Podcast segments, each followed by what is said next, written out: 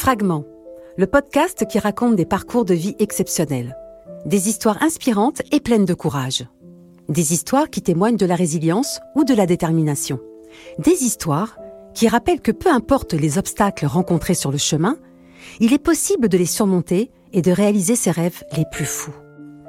Alors bienvenue à bord, installez-vous confortablement pour découvrir des histoires inspirantes qui, je l'espère, vous feront voir la vie autrement.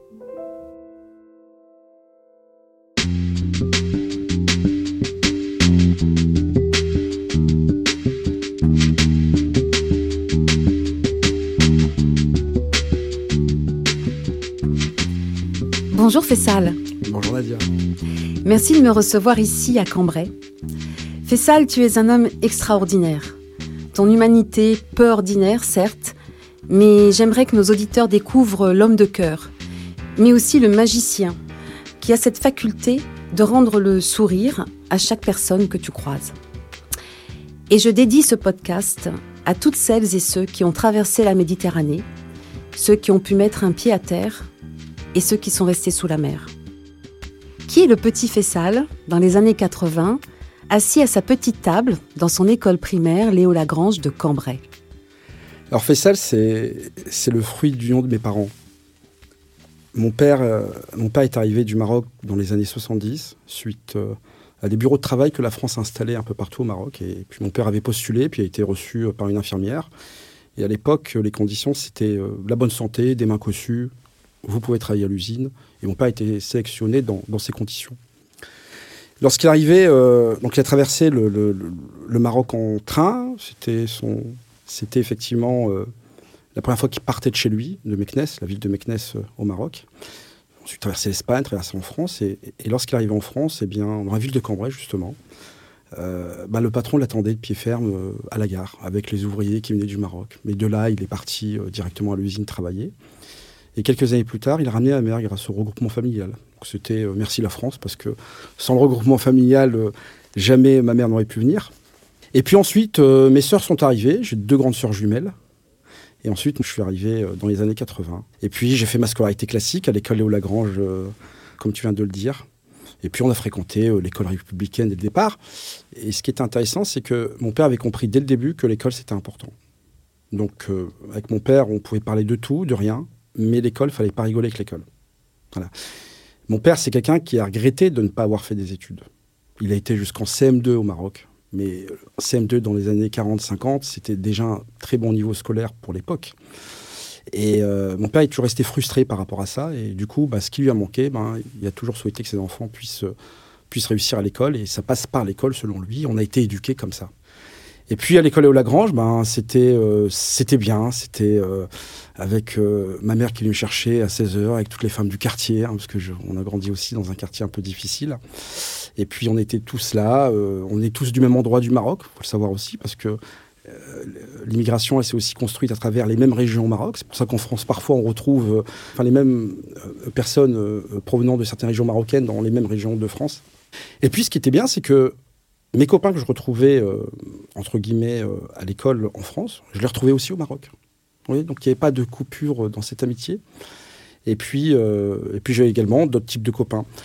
Je fais quand même une certaine différence parce que à l'époque, dans les années 80, on ne nous considérait pas comme des Français. Moi, plusieurs fois, je me souviens, on est qui n'était pas français? Et puis nous, on levait la main. Et on disait, ben non, j'habite au Maroc. Euh, ça a été compliqué aussi de, vivre entre le fait de, ne pas être français, mais en même temps c'est normal parce que bah, on était immigrés d'origine marocaine et euh, mes parents n'étaient pas français, étaient de nationalité marocaine. voyez? Donc euh, c'était une période un peu bizarre avec le recul aujourd'hui.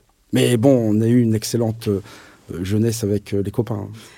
Tes parents, Najia et Ahmed, donc quittent le Maroc et s'installent en France grâce au, au regroupement familial. Pourquoi ce choix du nord de la France?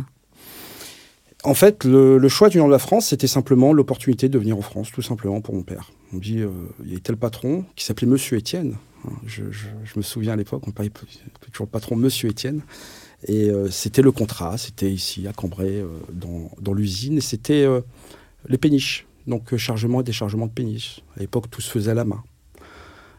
mon père était un des rares lettrés dans l'usine. Et plus tard, j'ai compris qu'il était une forme de représentant du personnel, de délégué syndical, quelque chose comme ça.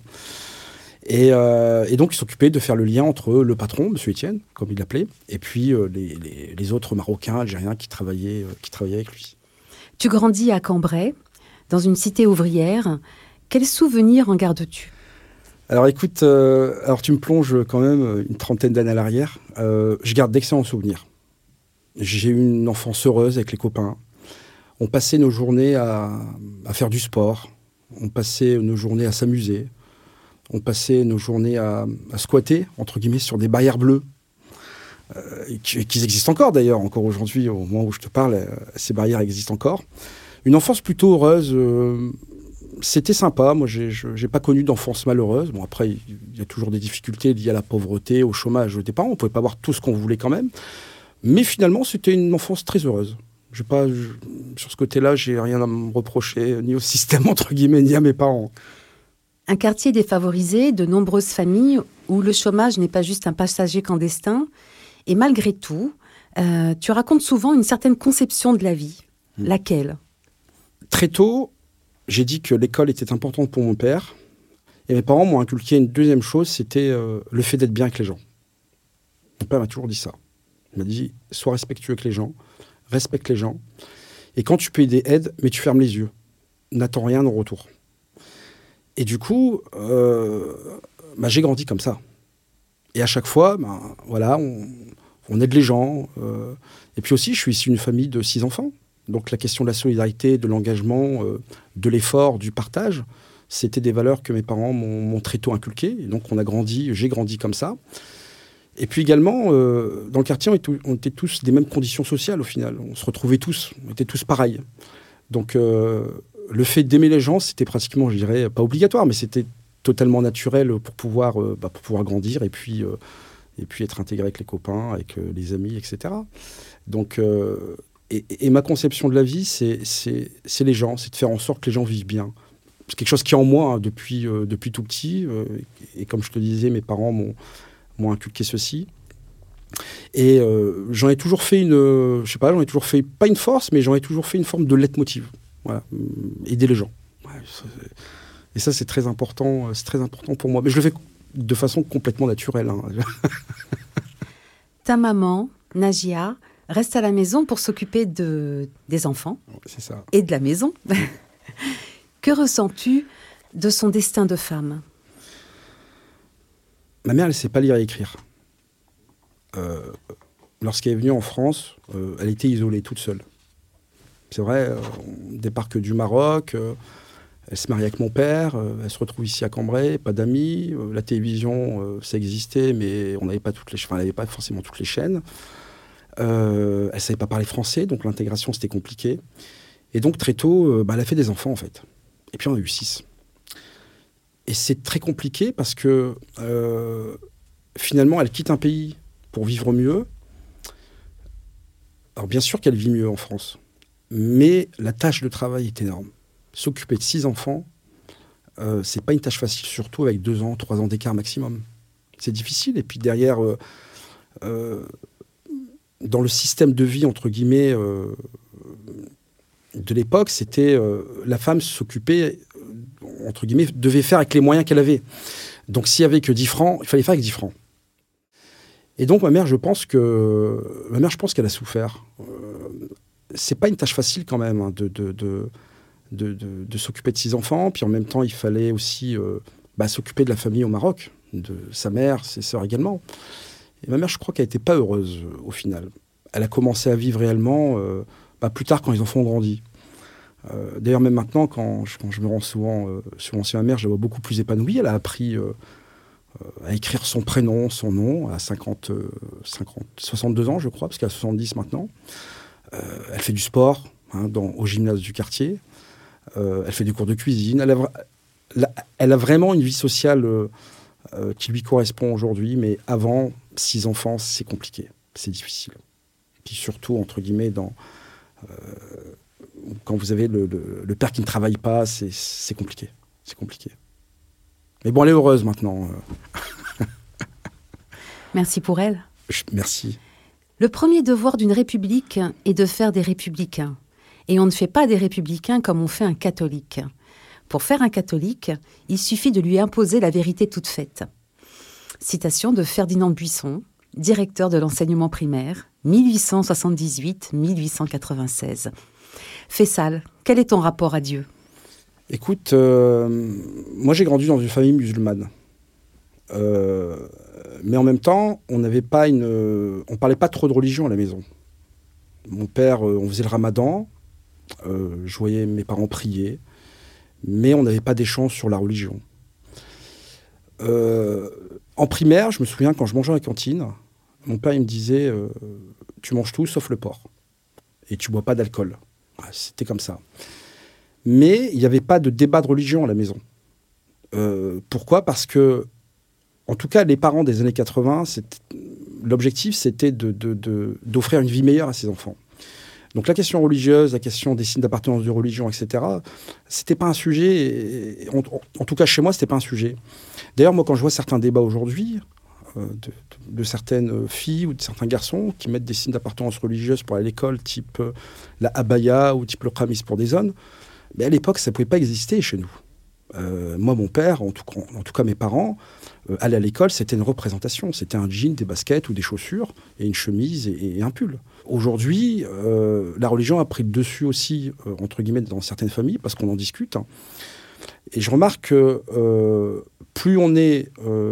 plus on, affirme son appartenance religieuse, plus on est un individu, entre guillemets, pour certains, accompli.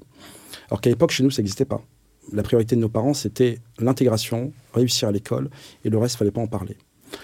Sinon, mon rapport à Dieu, je peux faire des phrases toutes faites. Hein. Euh, vous savez, je me souviens d'une célèbre phrase de, suspect qui disait Je ne crois pas en Dieu, mais j'avoue qu'il me fait peur. Mais bon, je, reste croyant quand même. C'était simplement une, pirouette. J'ai, moi, je considère que Dieu, euh, c'est quelque chose qu'on a en soi, qui nous appartient. C'est un rapport qu'on a euh, exclusif à lui. Euh, c'est pas une croyance, enfin, c'est pas, pas une croyance, mais c'est pas quelque chose qu'on doit euh, crier sur tous les toits. Alors, s'il y a des discussions qui s'y prêtent, on peut en discuter. Mais j'en fais pas une revendication. Ça reste de l'ordre de l'intime. Des fois, je demande à Dieu, comme d'autres peuvent demander à, d'autres personnes. Mais ça m'appartient. Et puis, je le diffuse pas d'ailleurs. Et puis, je vois pas l'intérêt de le diffuser.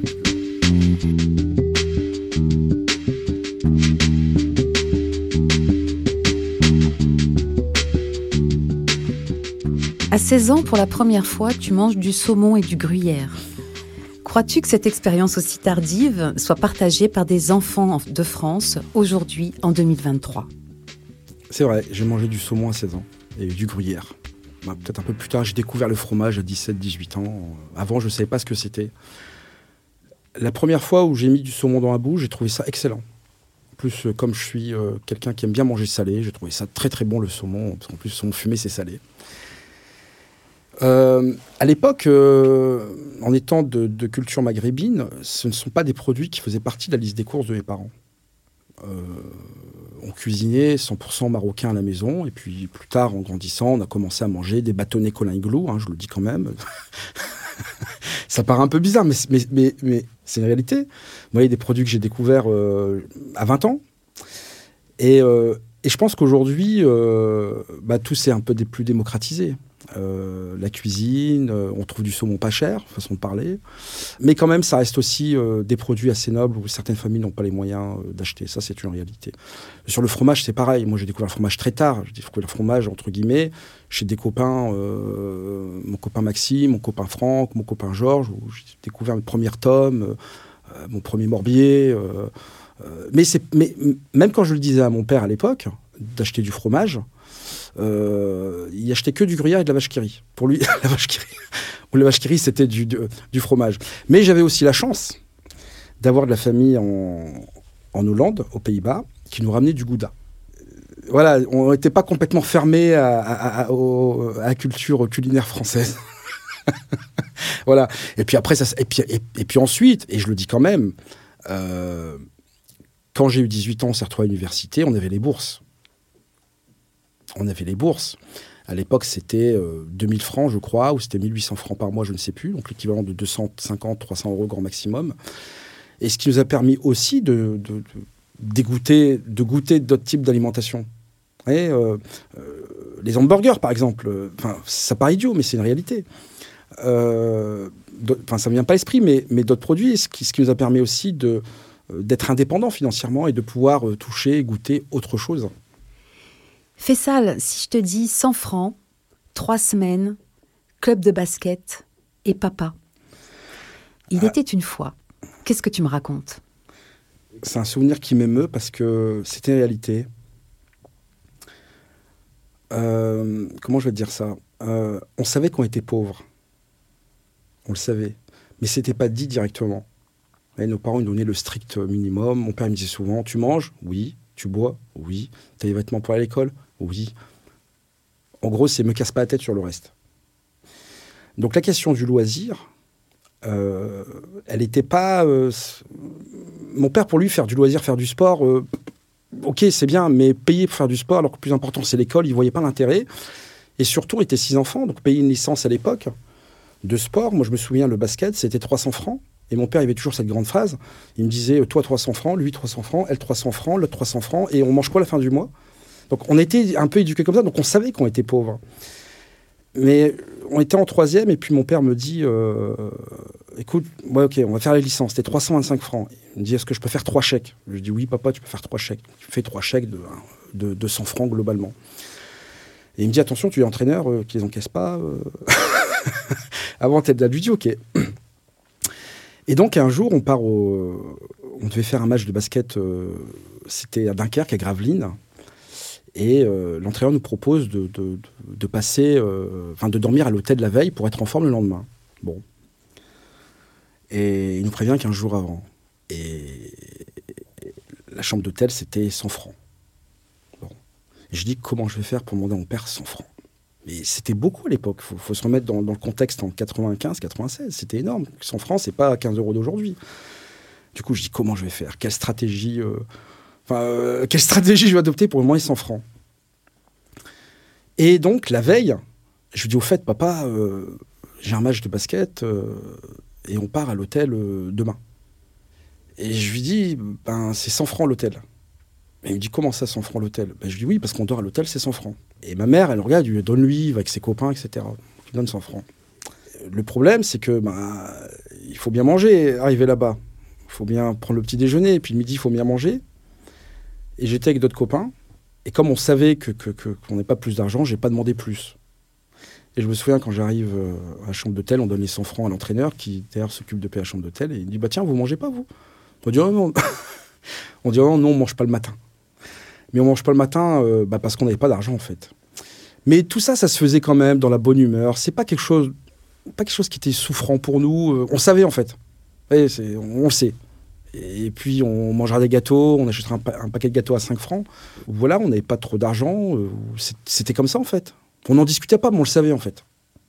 Mais c'était pas, c'était pas forcément un sujet. Voilà. Fessal, pourquoi le livre est si important dans ta vie? Mon père, même si c'était pas un super lettré, il avait pris conscience que lire c'était important. Et du coup, il achetait des livres à la maison. Mais il achetait des livres, euh, pas en lisant la préface ou l'auteur, parce qu'il trouvait de la couverture belle, tout simplement. Et donc il venait, il dit tiens, je vous acheter des livres. Alors du coup, il m'obligeait à lire des livres. Et je me souviens, on passait les dimanches à lire des trucs, mais en fait, l'histoire ne voulait rien dire. Mon père, il me dit, c'est pas grave, lis. Il me dit, chaque mot que tu vas apprendre, c'est un mot que tu vas retenir. Et c'est un mot que tu vas utiliser demain. Et mon père me disait, savoir bien parler, c'est important. Et mon père nous a acheté euh, le premier dictionnaire. Un dictionnaire à la rousse, 500 euh, ou 600 pages. Euh, j'avais un dictionnaire à la maison. Et j'étais content parce que je, je passais parfois mon temps à, regarder les images. Le premier mot que j'ai regardé, c'était mon prénom Fessal. J'ai dit, tiens, ce qui est dans le dictionnaire. Et je suis tombé sur Fessal, premier roi d'Arabie Saoudite, ancien, premier, ancien premier ministre irakien et compagnie. J'étais content parce qu'il y avait mon prénom dedans. J'ai dit, tiens, Fessal, il est dedans. Et derrière, mon frère, j'ai dit, tiens, je regarde si Badri est dedans, si Loubna est dedans. Puis ben non, j'avais des prénoms de mes frères et sœurs qui n'étaient pas, qui n'étaient pas inscrits. Mais mon père, il m'a très vite, euh, ouais, mon père, il nous a très vite acheté des livres, des bouquins. Euh, mon père, il n'y avait aucun souci d'argent sur la question de l'école. Il n'y avait pas de problème. Tu as besoin de faire des photocopies, tiens. T'as besoin d'acheter un livre, tiens. Il détestait nous voir, il détestait nous voir regarder la télévision. C'est un truc qui l'horripilait. Quand on rentrait à 17h30 et on regardait Le Prince de Bel Air en cinquième, il prenait la télécommande, il éteignait la télé, il dit va faire autre chose, mais tu regardes pas la télévision. Voilà, c'était une réalité. Et donc, du coup, on s'intéresse à la lecture, et puis, euh, et puis en grandissant, on va au collège, et puis on lit des, on lit, euh, des, romans, on lit des, scènes, on lit du théâtre. Et, euh, et moi, j'ai pris conscience aussi, plus tard, que bah, quand on est en société, il faut savoir parler, il faut savoir s'exprimer, puis il faut être cultivé aussi. Et très vite, quand j'ai commencé à l'université, j'ai senti qu'il y avait un décalage entre certains de mes amis et moi.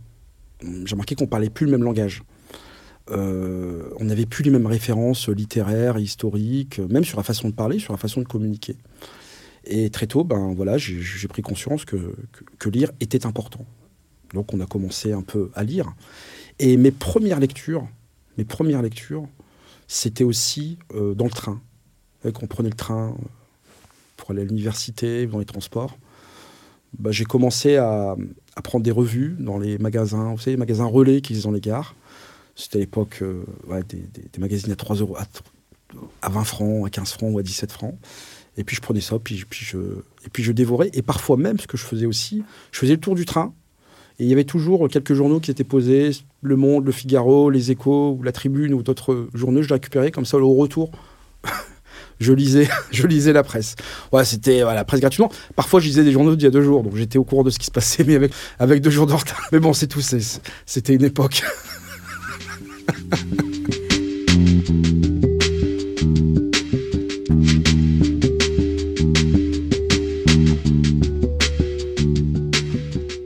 doc d'économie-gestion, une école de commerce, une licence, une maîtrise, une épicerie, trois boulangeries, un passage dans l'industrie, l'intérim.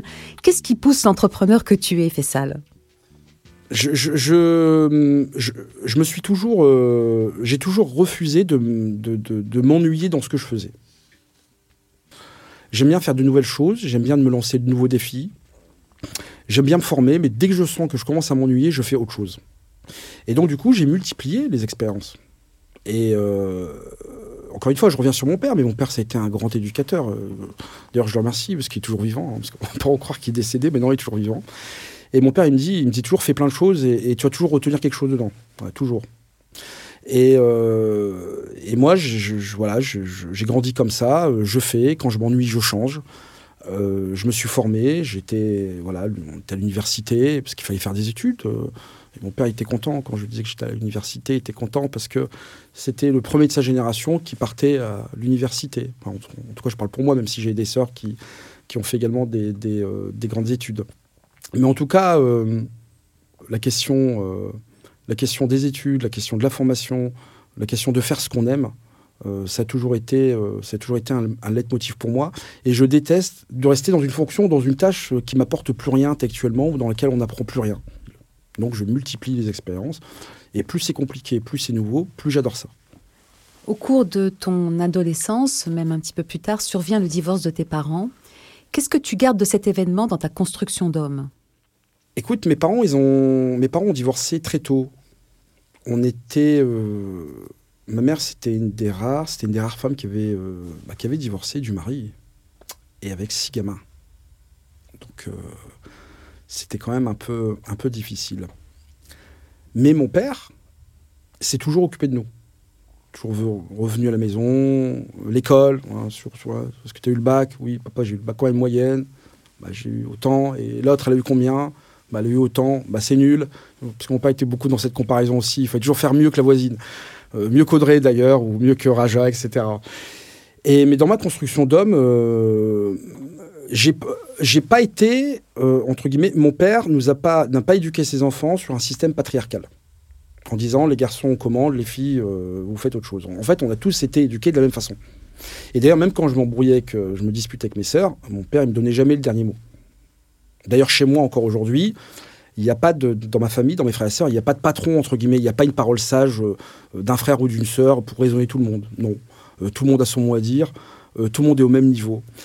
Et dans ma construction d'homme, entre guillemets, j'ai pas eu de pas eu de soucis en fait parce que j'ai toujours gardé des liens avec j'ai toujours gardé des liens avec mon père en fait il n'y a pas de liens qui se sont coupés brutalement et puis après, on est aussi dans, dans, comment je vais vous dire ça, dans, voilà, avec euh, euh, la famille, les cousins. Donc, euh, ça m'a pas trop gêné dans, dans, dans, le début de ma vie adulte, on va dire. Les valeurs fondamentales, je les avais en fait. Et puis ma mère, ma mère aussi, euh, ma mère aussi qui a eu ce, courage de nous élever et de, et de garder finalement le mode de fonctionnement que quand mon père y était là. Que tout le monde au même niveau, les hommes commandent, les femmes commandent, tout le monde commande. Voilà, il n'y a pas de hiérarchie. Elle, c'était la patronne, naturellement, parce qu'elle s'occupait euh, de la maison, de gérer sa maison. Mais les enfants, c'était tous au même niveau. Fessal, comment donner du sens à sa vie quand on grandit dans la pauvreté? Ben, En fait, on... le fait d'avoir fait des études, euh, lycée général, puis après l'université, on a commencé à côtoyer d'autres classes sociales, en fait. Euh, moi, j'avais des, amis, euh, parents cadres, chefs d'entreprise, médecins, avocats, notaires. Et, tu te dis, euh, bah tiens, moi aussi, je veux être.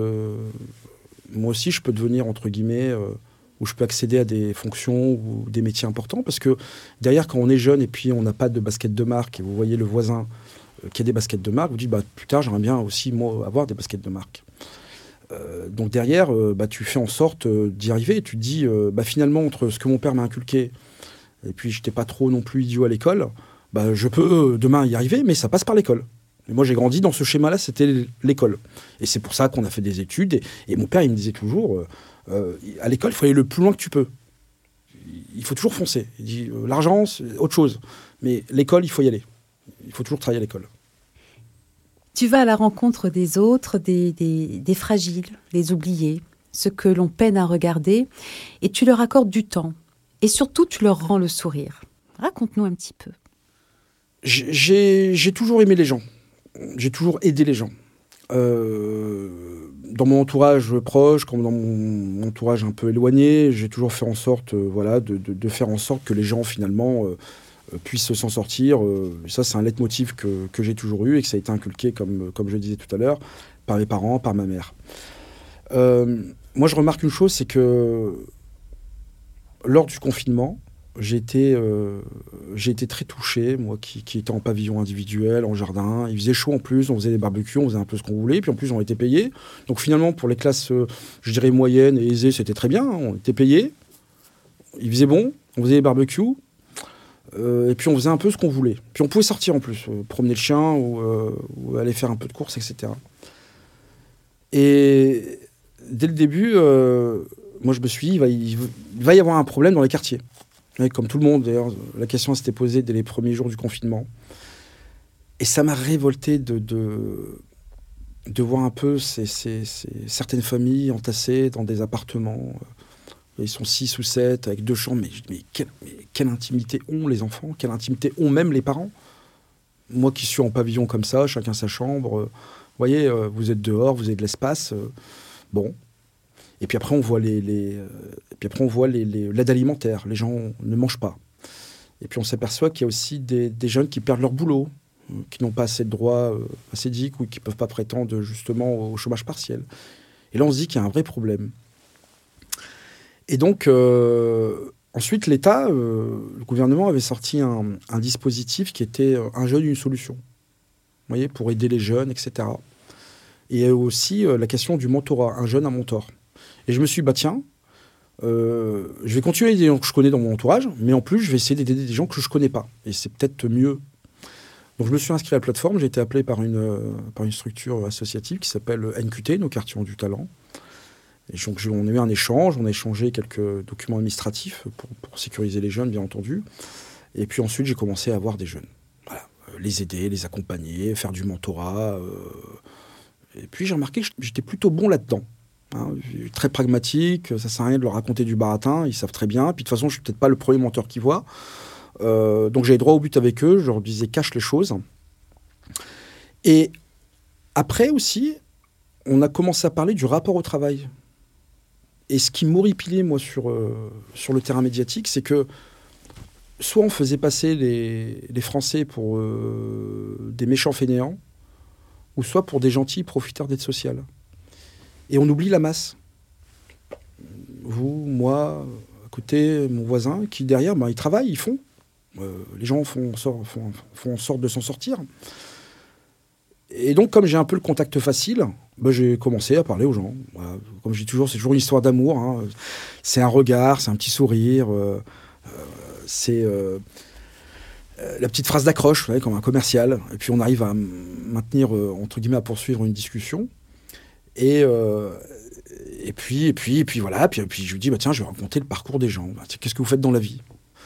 Et j'ai remarqué que les gens étaient très à l'aise avec cette question. Ils me posent jamais, moi, qu'est-ce que vous faites dans la vie? Ils me posent jamais, ah bon, pourquoi vous faites ça? Euh, Bon, maintenant, un peu plus, parce que je me suis plus ou moins, pas professionnalisé, c'est pas le terme exact, mais j'ai acquis un peu plus de bouteilles. Et donc, euh, bah, je voulais savoir si c'est vrai, les gens ont profité du système, ou si les gens euh, aimaient bien, aimaient bien le droit de la paresse, je sais plus quel homme politique utilisait cette expression. Ben non, en fait, j'ai rencontré ben moi, je rencontre des gens qui travaillent, des gens qui s'en sortent des gens qui n'attendent pas forcément les aides sociales, qui n'attendent pas forcément les allocations familiales. Euh, les gens, ils font avec ce qu'ils ont. Euh, les gens, euh, ils travaillent, les gens, ils, sont, ils sont quand même assez résilients dans l'ensemble. Ben voilà, ils se cassent la gueule comme tout le monde, comme moi je me suis déjà cassé la gueule, pardonnez-moi l'expression. Ils se relèvent, ils saisissent, ils avancent, etc. etc., etc. Et c'est ça qui m'intéresse. Et ce qui m'intéresse, c'est de découvrir, entre guillemets, le parcours de ces gens-là. Et, et je dis souvent que parfois, dans, le terrain médiatique, on nous présente toujours des réussites. Euh, l'avocat, euh, le juge, euh, le médecin, le type qui est devenu chef d'entreprise. On fait même des films parfois. Et en fait, on oublie les ouvriers, les employés, les chauffeurs routiers, l'agent immobilier, qui, ou effectivement la petite, le, secrétaire ou la secrétaire ou, ou le garçon de café, le chef de rang. Et on oublie tout ça en fait. Mais ça, c'est ce qui compose 95% de la masse, enfin de la masse salariale française, quoi. Et les gens, bah, les gens, ils font, les gens, ils font en sorte de s'en sortir. Les gens, ils avancent, ils font des formations. Euh, euh, les gens sont, sont les questions liées au travail sont encore très importantes dans l'esprit des gens. Il n'y a pas de les gens, ils disent pas, il faut qu'on travaille moins, comme on peut entendre. Non, non, les gens veulent juste simplement avoir un travail puis être payés à, à leur juste valeur. C'est tout ce qu'ils veulent, les gens. Mais ils aiment bien travailler. Et pourquoi ils aiment bien travailler? Parce que la vie, globalement, depuis une des temps, est divisée en trois. Une partie où on dort, une partie entre guillemets, on s'amuse, puis une partie on travaille. Avant, on chassait. Maintenant, on travaille. c'est la même chose, c'est une activité de travail. Mais les gens, ils travaillent, et puis les gens, ils ont besoin de ça. Le travail, c'est quand même une activité qui structure une vie sociale. Moi, je dis souvent que euh, euh, être au chômage ou RSA, c'est compliqué. Vous imaginez, euh, nous, les gens qui travaillons, nous savons ce qu'on ce qu'on va faire le lendemain. Mais quelqu'un qui est au chômage, quelqu'un qui est au RSA, bah, il faut qu'il prépare sa journée du lendemain. Nous, c'est facile, on met le réveil à 7h30, et puis on prend le RER e ou le bus ou le métro, je ne sais quoi, à, 8h30, puis à 9h, on est au boulot, puis à midi, on va manger, puis on va à la cantine, puis on rentre à 17h, puis on fait ses courses, etc. Mais celui qui ne travaille pas, c'est compliqué de construire, euh, euh, de, séquencer sa journée. Et, euh, puis, j'ai dit, mais tiens, je vais raconter ces gens. Alors, au départ, je leur ai dit, est-ce que je peux prendre une photo de vous? Les gens étaient réticents. Après, j'ai dit, bon, on va prendre un selfie. Ça fait plus fun, c'est plus cool. Et puis je souris, puis sourient, puis ils sont très contents, les gens. Et pourquoi je les fais en noir et blanc? Je les fais en noir et blanc, c'est un, c'est plus beau, mais euh, c'est plus que ça, c'est pour euh, cacher les défauts physiques que les gens peuvent avoir. Parce que mon hantise au départ, je me dis, surtout sur les réseaux sociaux, notamment Twitter, euh, j'espère qu'on va pas se moquer des gens. Je sais pas, un, un, nez un peu tordu, ou enfin j'en ai aucune idée, mais et ça, je dis, mais les gens qui me font l'honneur de, de, partager le parcours et de partager leurs photos, et je me suis dit, si jamais j'ai des remarques physiques sur les gens, j'arrête de le faire. Parce que je veux pas qu'on se moque de personnes qui m'ont fait l'honneur de, de, partager leur, leur vie intime, parce que quand il y a un peu ce travail-là, c'est qu'on rentre par effraction dans la vie des gens. Et ça, c'est ça, c'est important de, de, de, de, le souligner et puis de, et puis de les respecter. Voilà. Et, je suis très content. Et, les gens sont contents de parler d'eux parce que euh, finalement, euh, dans une année, combien de fois vous avez l'occasion de parler de vous-même, sincèrement? Bah, Jamais. Sauf quand vous cherchez du boulot. On vous dit qu'est-ce que vous avez fait, euh, etc. et puis les gens sont contents de parler d'eux. Et souvent, j'essaye de comprendre, entre guillemets, qu'est-ce qui les a amenés à faire telle ou telle activité. Il y a toujours quelque chose. Et souvent, je remarque, c'est aussi un peu comme moi, c'est souvent une passion, euh, un échange, une rencontre avec quelqu'un, euh, euh, une phrase du père parfois, comme moi comme moi j'ai pu avoir. Un, parcours, c'est jamais le fruit du hasard. Il y a toujours quelque chose qui explique pourquoi on est passé de telle ou telle activité, pourquoi on a fait ci, pourquoi on a fait ça.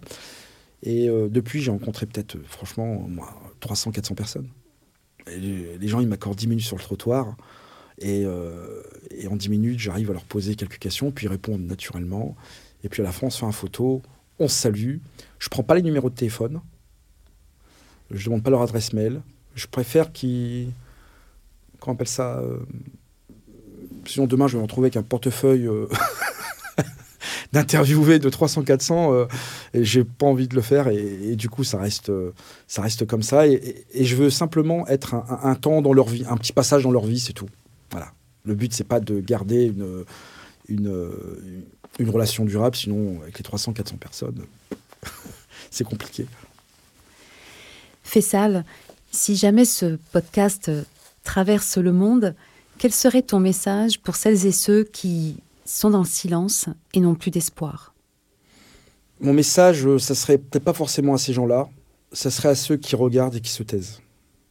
Vous savez, euh, je prends les SDF. Quand vous discutez avec les gens, avec les SDF, ils ont, beaucoup n'ont pas d'espoir, ont tout abandonné. Et pourtant, on les voit mais on les voit plus finalement parce que les SDF, euh, voilà, on fait plus attention, on a l'impression qu'ils font partie du mobilier urbain. Et je pense que c'est aux gens, aux personnes euh, qui ont des situations, peu importe leur situation, d'aller voir justement les gens qui n'ont pas d'espoir. Et on connaît tous des gens qui, qui, ont perdu espoir, des gens pauvres, des gens mal dans leur tête, enfin mal dans leur tête, mal dans leur peau, ou que ça fonctionne pas dans la vie professionnelle ou privée. Eh bien, c'est à nous, les gens entre guillemets, entre guillemets, hein, j'utilise ce mot normaux, façon de parler, ou sans difficulté, eh bien, c'est à nous d'aller voir les, gens qui sont euh, plus bas que soi et d'aller leur tendre la main. Un SDF, ben, moi je le fais régulièrement. Je vois un SDF, je prends un café, je discute avec lui, puis je me raconte sa vie. Et, aider les gens, c'est pas forcément financièrement. Parfois, c'est juste une écoute attentive. Et d'ailleurs, euh, souvent quand on a un problème, qu'est-ce qu'on fait? On appelle quelqu'un qui va nous écouter. Souvent, on appelle des amis. Donc, euh, à ces gens-là, moi, c'est plus le message des gens euh, qui sont installés correctement dans leur vie, de, s'intéresser à ceux qui vont pas bien. Parce que les gens qui vont pas bien, ils ont tendance à s'isoler, à rester chez soi, à se couper du monde. Et parfois, malheureusement, ben, il n'y a personne qui leur rend visite. Ben, ben, il faut qu'il y ait beaucoup plus d'aller vers, entre guillemets, des gens sans problème vers les gens avec les problèmes. Fessal, à qui pourrais-tu rendre hommage aujourd'hui? Peut-être une vieille dame de 95 ans assise sur un banc. Ouais, c'était. Ouais, tout à fait. C'était euh, deux vieilles dames. Il y en a une qui avait 96 ans, 94 ans, quelque chose comme ça, et l'autre qui avait 70 euh, ans. Bon, je pensais que c'était des copines. Mais non, c'était la mère et la fille. Et ça m'a étonné. Ça m'a étonné parce que j'ai un fils. On a 24 euh, ans d'écart. Et je me suis dit, bah, ça peut être moi plus tard. Mais ça m'étonnait de voir euh, deux vieilles personnes et elles ont 20 ans d'écart. Elles se ressemblaient physiquement en plus. Euh, la mère était très bien conservée. On a l'impression qu'elle avait peut-être 70 ans et la fille bah, faisait son âge. Et je lui avais dit, madame, si vous avez un conseil à me donner, ça serait lequel? Elle me dit, écoutez, je vous donne un conseil dans votre vie. Émerveillez-vous au quotidien sur tout ce que vous voyez, tout ce que vous sentez plutôt. Euh, ça peut être une plante, ça peut être quelqu'un que vous rencontrez, euh, ça peut être juste respirer, ça peut être juste être en vie le matin. Et quand elle m'a dit ça, je, lui ai dit, bah, oui, elle a raison en fait. On a perdu cette culture de, pas cette culture, mais euh, cet émerveillement, on l'a perdu. Moi, je m'émerveille toujours de, tout ce que notre pays propose aux, plus démunis, même si parfois on peut toujours discuter si ça s'est passé, mais faut s'émerveiller de notre sécurité sociale, faut s'émerveiller de, même si tout n'est pas parfait, bien entendu, euh, des prestations qu'on peut avoir quand on ne travaille pas, euh, des APL quand on n'a pas les moyens d'acheter un logement, etc., etc.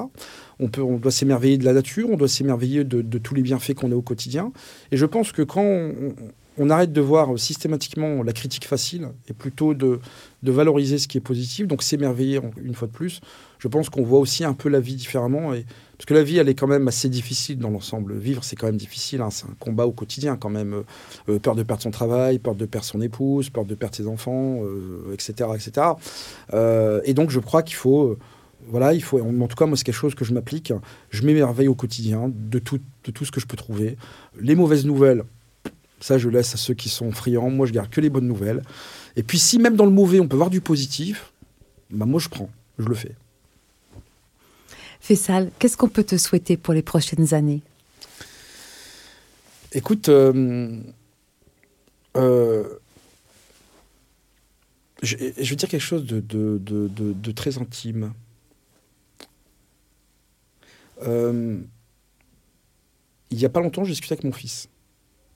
Et on a 24 ans d'écart. Et je lui disais, tu sais, euh, tu sais Yanis, euh, on a 24 ans d'écart, on a l'impression d'être des potes en fait. Euh, quand on discute tous les deux, on a l'impression d'être des amis. même parfois quand je me promène avec lui, certains pensent que je suis son grand frère. Bon. Et il me dit, ouais, c'est bien. Je lui dis, c'est bien, mais il y a quelque chose qui me chagrine, cette différence d'âge, Yanis. Et il me dit, pourquoi papa? Je lui dis, parce que... je dis, parce que quand j'aurai 80 ans, tu en auras 60. Et à 60 ans, c'est aussi l'âge où tu peux avoir une maladie. Et 80 ans, je serai aussi malade. Je dis, j'espère que je te verrai jamais malade à 60 ans.